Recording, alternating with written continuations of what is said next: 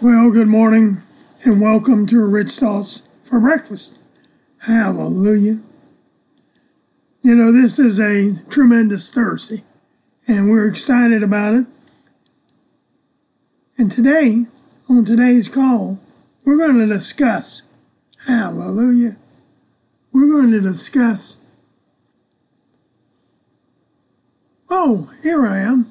I lost my page there for a second. Today we're going to talk about, we're going to conclude how much money is enough.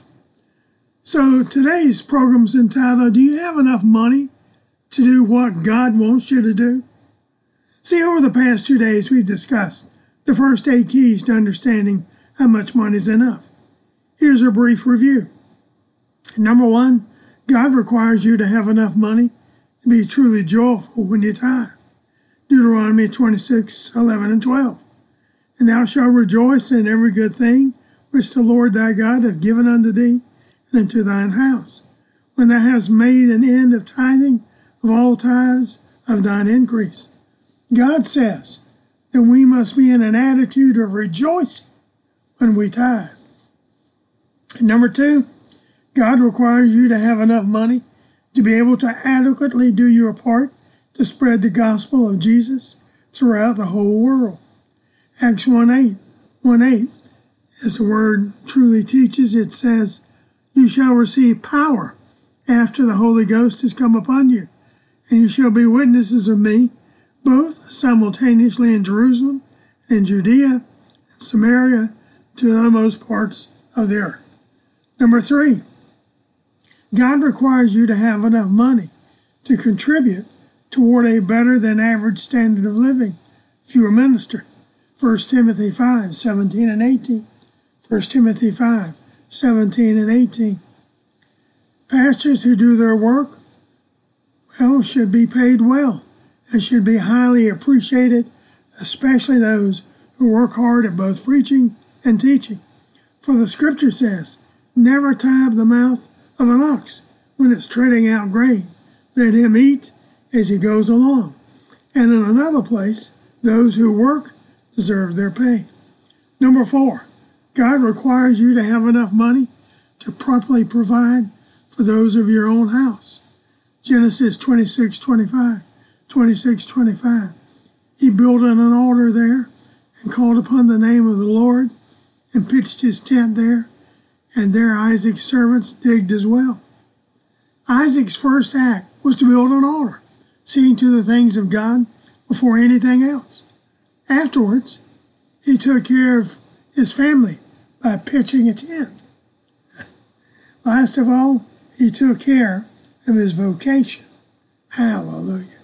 His servants dug a well, for he was a well digger by trade. God requires you to have enough money to give good gifts to your children. Matthew 7 11, 7 11.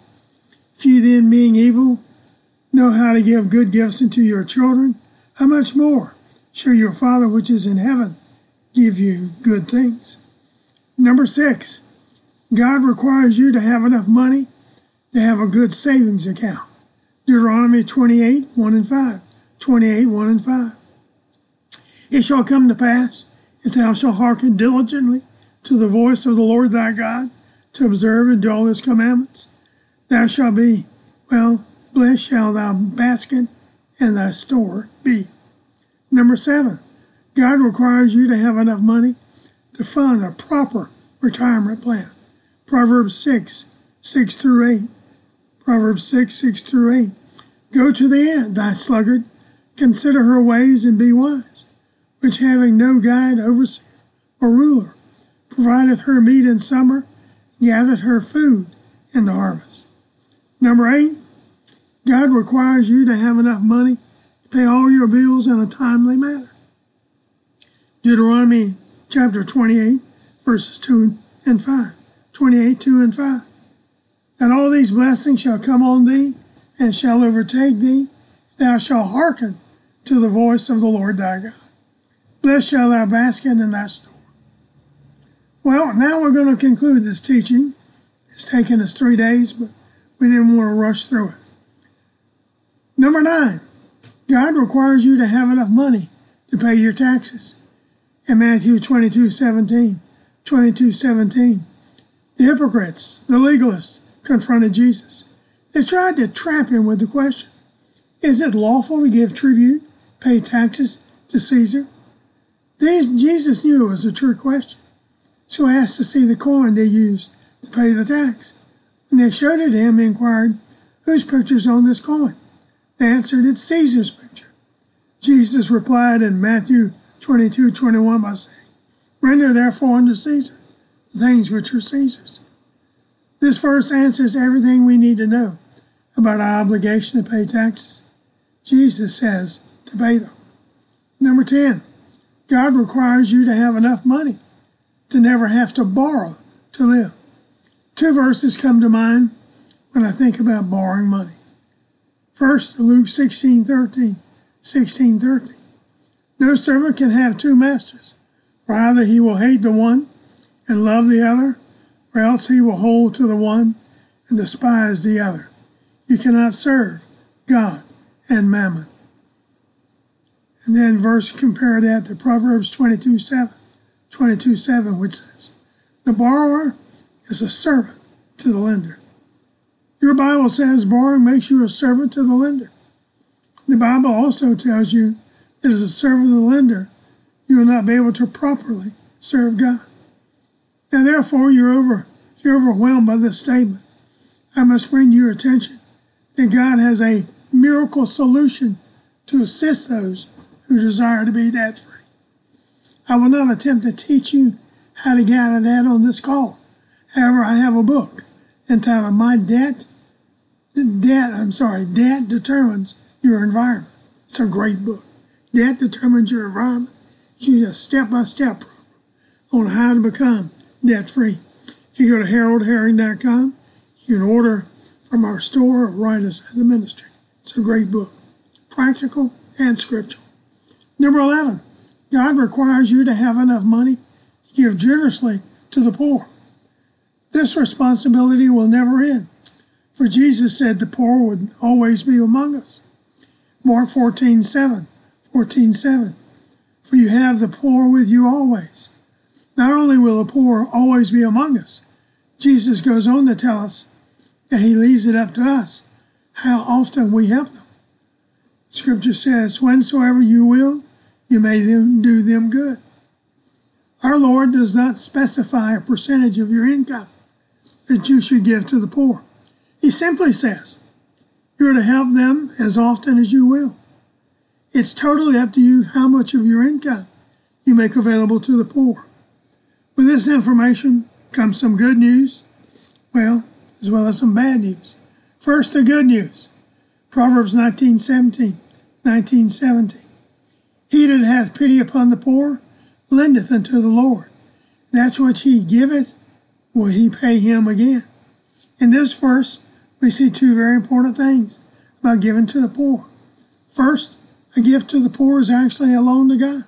Second, God promises to pay you back the money you give to the poor. Isn't that just like our Lord? To put up his own good name for those who have no assets. Now the bad news, found in Proverbs 21:13, 21:13. Who stoppeth his ears at the cry of the poor, he shall also cry himself, but not be heard. When we turn a deaf ear to the cry of the poor, we automatically set a negative force in motion. If we do not assist the poor when they cry for help, we will face a time when we will need help in our own lives. The Bible goes on to say that when your time of need arises, no one will hear your cry. Sounds to me like we should be giving to the poor, which you do if you support this ministry, because we support organizations that feed the, do more, well, it does more than feed the poor well, you know, it also spreads the gospel. And we also are part of making pure water available where there is none. Number 12, God requires you to have enough money to lend to our brother who asks. This financial requirement is probably the biggest one Jesus ever gave to his children. After 25 years of walking in the benefits, seed time and harvest. I thought I would be arriving at a point where I had enough money to do everything God required of me. Ever after realizing the magnitude of that requirement, I had to start sowing more than ever before. Where it's become obvious to me, and Bev and I both, that we need much more money than what we have. I want to share with you several verses that really kind of staggered me, and I hope they'll be as important to you when you hear them. Hallelujah.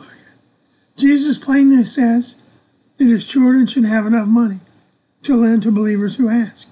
Now listen carefully to the following instruction found in Deuteronomy 15 7, verses 8 and 11.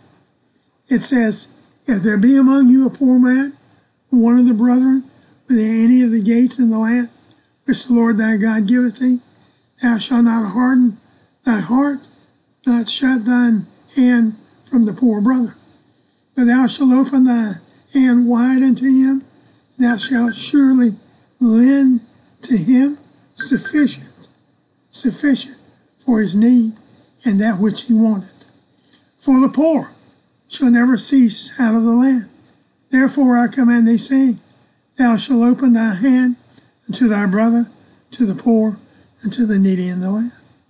The scriptures talk about living to lending to a brother. According to Strong's Concordance, Hebrew word for brother is H251. H251. And it simply means brother of the same parents, half brother, same father, relative, kinship, or same tribe. Fellow Christians are of the same tribe. The Hebrew word for lend is actually defined as to lend with security. The larger meaning of this verse is to be generous to the poor.